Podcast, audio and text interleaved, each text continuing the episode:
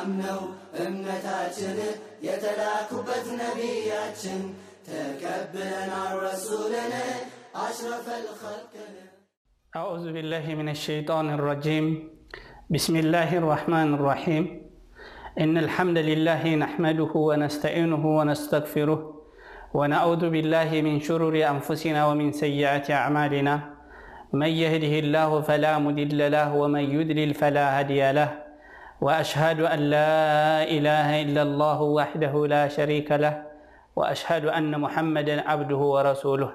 أما بعد. يتكبراتشونا يتودداتشو وندموتشنا توتشي السلام عليكم ورحمة الله وبركاته زاري انقديش يجلاتشو يقربو يقربو خد اندرس የምጠቀምበት ክርስትናና እስልምና የሚል ይሆናል። እንደሚታወቀው በሀገራችን እነዚህ ሃይማኖቶች በጉልህ ወይም ደግሞ በግልጽ የሚታዩ ከመሆናቸው አንጻር እነሱን አስመልክቶ ንጽጽራዊ አስተምህሮን ወይም ግንዛቤን ለማስጨበጥ ሲባል ይህንን ርዕስ መርጫለሁ ማለት ነው። እንግዲህ በሁለቱም ሃይማኖቶች ውስጥ በመጀመሪያው በክርስትና አሳልፍ ያለው ኑር ያለው በኢስላም ላይ ደግሞ አሁን እየኖርኩ ነው፣ እየተማርኩ ነው፣ እያወቅኩ ነው፣ ህይወቱንም እየኖርኩት ስለሆነ እነዚህን ሁለቱንም የተረዳሁትንና የተገነዘብኩትን ለእናንተ ለተመልካቾቻችን ተጨባጭ በመወላወልና በመጠራጠር በመታወክ ላይ ላላችሁ መረጋጋት እንዲሆናችሁ ለግንዛቤያችሁም ደግሞ መጨመሪያ እንዲሆናችሁ በሚል ክርስትናና እስልምና በሚል ርዕስ ንጽጽራዊ አስተምሮን ዛሬ እንመለከታለን ማለት ነው። እንግዲህ እኔ ያው ከክርስትና ወደ እስልምና እንደ መምጣቴ ለምን ክርስቲያን አልሆንኩም የሚለውን ጥያቄ ለራሴ በማቅረብ መልሱንም ራሴው ስመልሰው እናንተ ደግሞ የሆነ ነገር ትረዳላችሁ ብዬ አስባለሁ። ለምን ክርስቲያን አልሆንኩም? ይሄ መሰረታዊ ጥያቄ እንደመሆኑ መሰረታዊ መልስ ደግሞ ያስፈልገዋል። ለምን ክርስቲያን አልሆንኩም? ክርስትና ምንድን ነው ጉዳቱ? ክርስቲያን መሆን ምን ጉዳት አለው? የሚለውን ስንመለከት ስለ ክርስትና በዚያው እንዳሰሳለን። በመጀመሪያ ክርስቲያን አልሆንኩም የሚለውን ጥያቄ ለመመለስ ወደ ሐዋርያት ሥራ ምዕራፍ 11 ከቁጥር 26 ላይ መሄድ ያስፈልጋል። ክርስቲያን የሚለው ቃል መቼ ተጀመረ ወይም ደግሞ ክርስቲያን የሚለው ቃል ምን ማለት ነው የሚለውን ወደ ማብራራት እንሄዳለን ማለት ነው።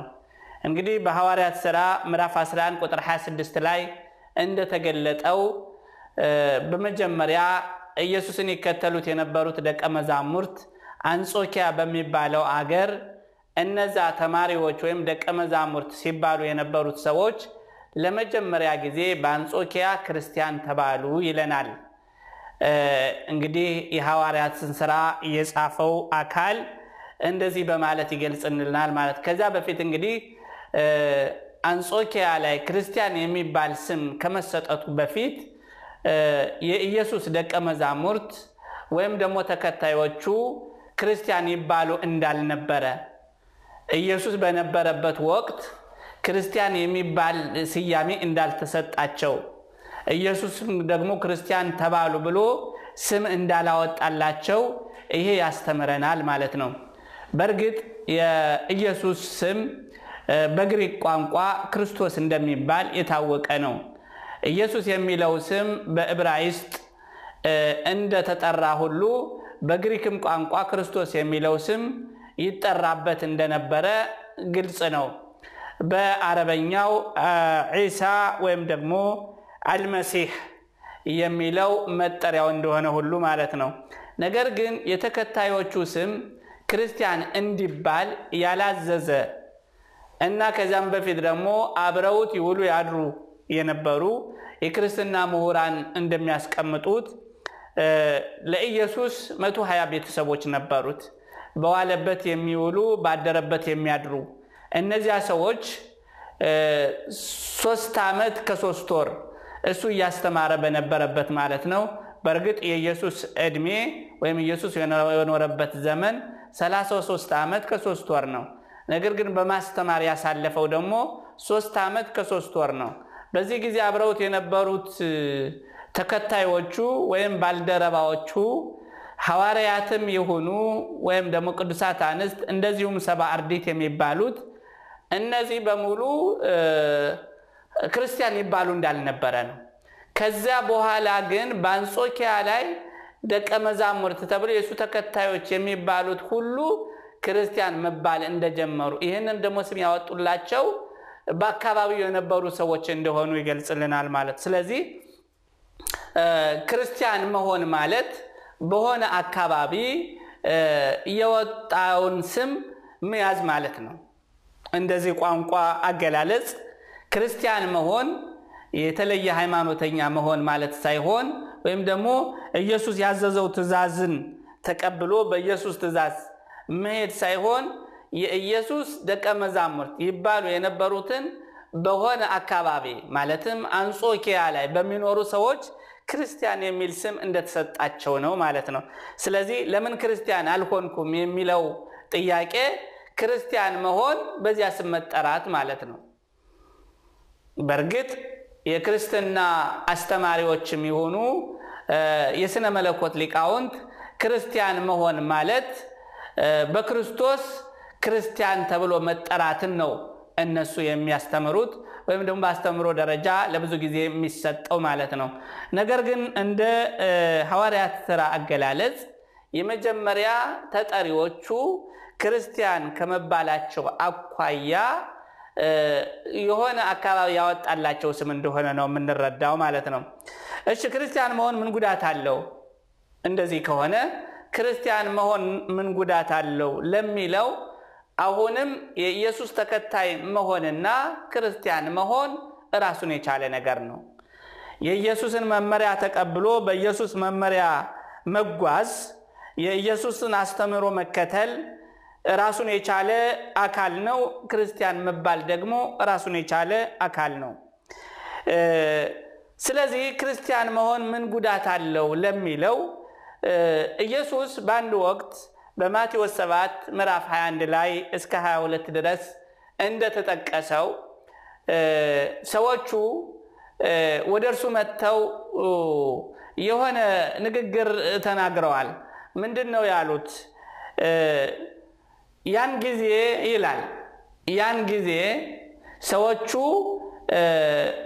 በየውመል ቂያማ ወይም በትንሣኤ ጊዜ የሚናገሩትን ነገር ነው ኢየሱስ አቅርቦ እዚህ ጋር የሚናገረውና ማቴዎስ የጻፈው ማለት ነው። ያን ጊዜ በስምህ አጋንንትን አላወጣንም ወይ? ድዌዎችን አልፈወስንም ወይ? ታምራትን አላደረግንም ወይ? የሚሉ ሰዎች ሁሉ መንግሥተ ሰማይ አይገቡም። ጌታ ሆይ ጌታ ሆይ የሚለው ሁሉ ያን ጊዜ መንግሥተ ሰማያት የሚገባ አይደለም። እንዲያውም አላውቃችሁም እላቸዋለሁ። ጌታ ሆይ ጌታ ሆይ የሚለው ሳይሆን ወይም ክርስቲያን ነኝ በክርስቶስ ስም ተጠርቻለሁ ማለት ሳይሆን የአባቴን ፈቃድ የሚያደርግ እንጂ ይሄ ሁሉ ቋንቋ ወይም ደግሞ ጌታ ሆይ ጌታ ሆይ ማለት ወይም ደግሞ ክርስቲያን መባል መንግሥተ ሰማይ እንደማያስገባ እንዲያውም አላውቃችሁም የሚያስብል ቋንቋ እንደሆነ ነው የሚነግረን። እንግዲህ ክርስቲያን መሆን እንደዚህ ከሆነ ለምን ክርስቲያን መሆን ያስፈልጋል? እንግዲህ አንደኛ ክርስትና የሚለው ስም በአንጾኪያ ከወጣ በሆኑ ሰዎች የወጣ ስም ከሆነ በዚህ መጠራት ግዴታ አይደለም። ማንም ሰው ክርስቲያን አለመሆን ይችላል ማለት ነው። ክርስቲያን የሚለውን ስም አለመቀበል ይችላል። ሁለተኛ ነገር ደግሞ ኢየሱስን የሚከተሉ ሰዎች በስሙ አጋንንትን ያወጡ የነበሩ፣ ለምጻምን ያነጹ የነበሩ፣ ድዌዎችን ይፈውሱ የነበሩ፣ በስሙ ብዙ ታምራት ያደርጉ የነበሩ ሰዎች አላውቃችሁም ጌታ ሆይ ጌታ ሆይ ብለው ኢየሱስን በመጥራታቸው ኢየሱስን ጌታ ሆይ ጌታ ሆይ እያሉ የጌትነት ማዕረግ በመስጠታቸው አላውቃችሁም የሚባሉ ከሆነ ክርስቲያን መሆን ምንድን ነው ጥቅሙ ነው? ጥቅም ከሌለው ደግሞ አንድ ሰው ያንን ሊከተለው አይችልም ማለት ነው። ስለዚህ ለምን ክርስቲያን አልሆንኩምና ክርስቲያን መሆን ጉዳቱ ምንድን ነው የሚለውን በትንሹ ተመልክተናል ማለት ነው። ከዚህ በመቀጠል ልናየው የምንችለው ለምን ሰለምክ ይሆናል ማለት ነው። ምክንያቱም ከክርስትና ሲሻገር ወደ እስልምና ነው የሚቀጥለው። መጀመሪያ ላይ ርዕሴ ላይ እንደጠቆምኩት ርዕሳችን ክርስትናና እስልምና የሚል ስለሆነ ማለት ነው። ስለዚህ ለምን ሰለምኩ የሚለውን እንዳስሳለን። ለምን ሰለምኩ የሚለውን ጥያቄ ስንመለከት ብዙ መልሶችን እናገኛለን። ለምሳሌ ለምን ሰለምኩ የሚለውን መልስ ለመመለስ ክርስትናንና እስልምናን አንድ የሚያደርጋቸው ቃል በቁርአን የተጠቀሰ እናገኛለን። አነብላችኋለሁ። የመጽሐፉ ሰዎች ሆይ በመካከላችን የጋራ ወደ ሆነችው ትክክለኛ ቃል ኑ፣ እርሷም ካላህ ውጭ ሌላን አካል ላናመልክ፣ በእርሱ ላይ አንድም አካል ላናጋራ፣ ከፊላችን ከፊሉን ካላህ ውጭ አማልክት አድርጎ ላይዝ ነው የሚለውን ቃል ሱረቱል አሊ ኢምራን ላይ ቁጥር 64 ላይ እናገኛለን ማለት ነው። ይህ ቃል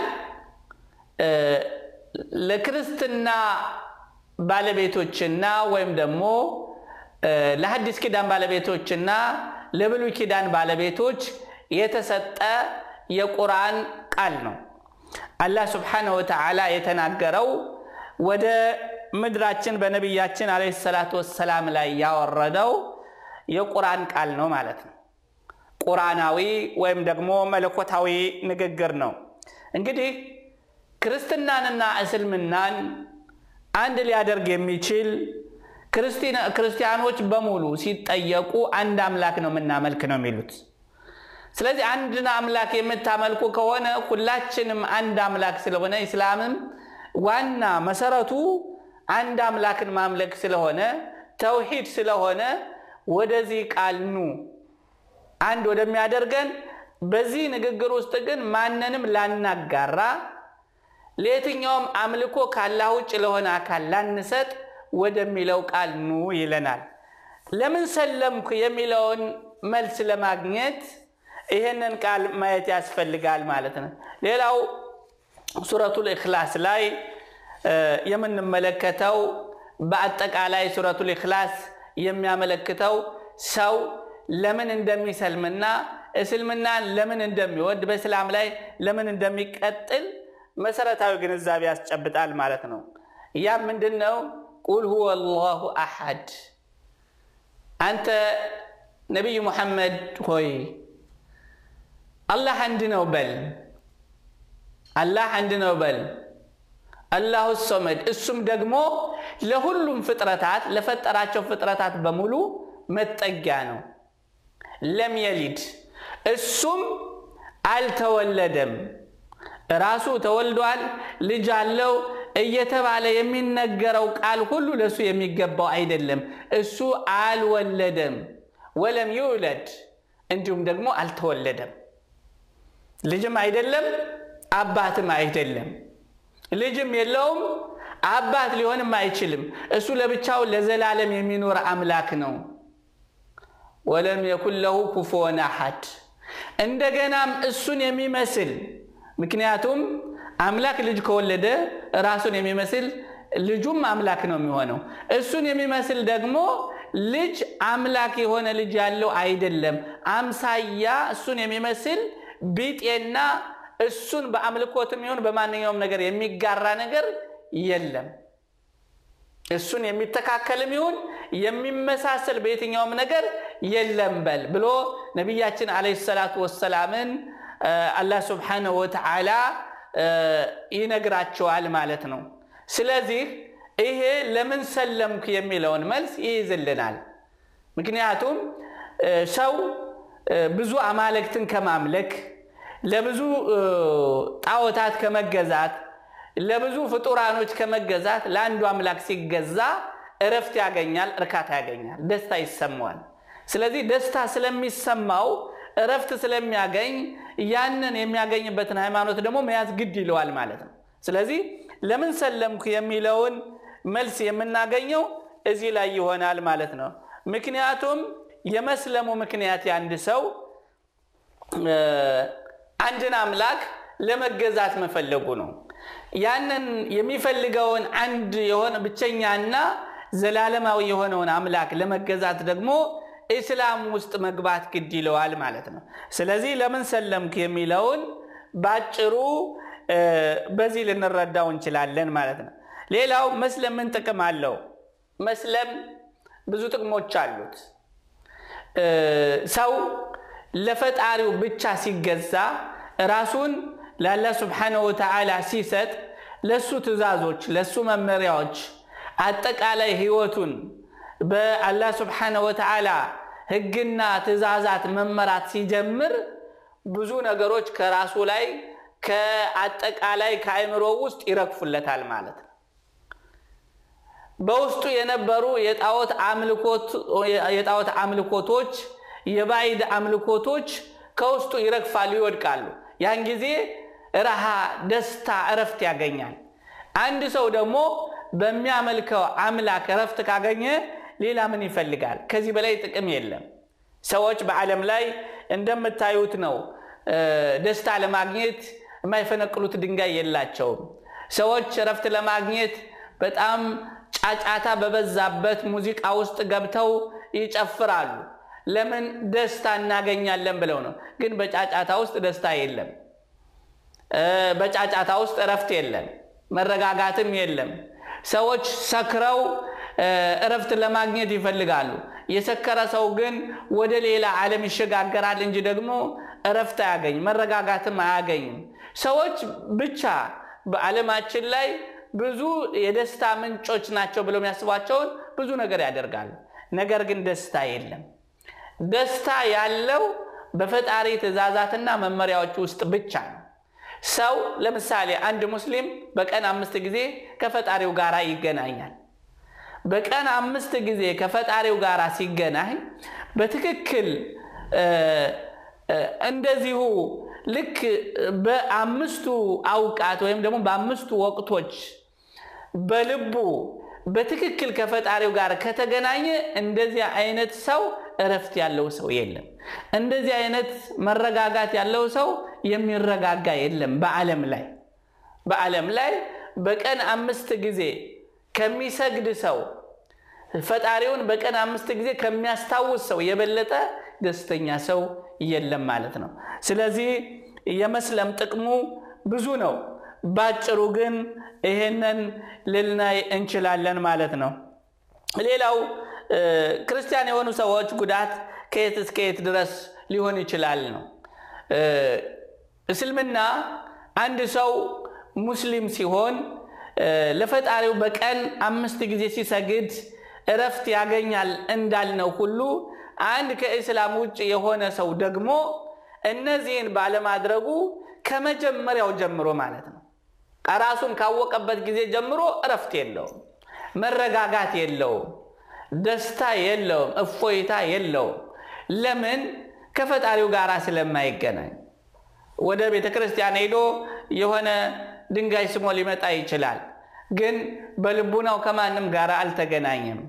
ወደ ሆነ ቦታ ሄዶ በጣም የእግር ጉዞ ደክሞ በሆነ ውሃ ወይም ጸበል ተጠምቆ ሊመጣ ይችላል ግን በልቡናው ከፈጣሪው ጋር ማግኘት የሚገባውን ፈጣሪውን በልቡናው አላገኘም። ከሱ ጋር በቀን አምስት ጊዜ አልተገናኘም። ያ ደስታ ሊሰጠው አይችልም ማለት ነው። ስለዚህ ጉዳቱ የአንድ ክርስቲያን ወይም ደግሞ ከኢስላም ውጭ ያለ ሰው ጉዳቱ በምድርም በዚህ ላይ በዚህ ዓለም ላይም በሚመጣውም ዓለም ጉዳተኛ ነው ማለት ነው። አንድ ሙስሊም ደግሞ ጥቅሙ በዚህኛውም ዓለም ላይ እያለ ደስተኛ ነው፣ ባለው ነገር ተብቃቅቶ ደስተኛ ሆኖ ይኖራል።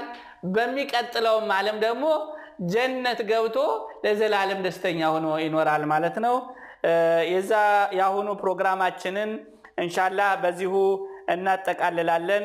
በሌላ ፕሮግራም እስከምንገናኝ ድረስ እንግዲህ በተማማርናቸው ነገሮች እንደምትጠቀሙ ተስፋ አደርጋለሁ። አሰላሙ አለይኩም ወረሕመቱላሂ ወበረካቱ።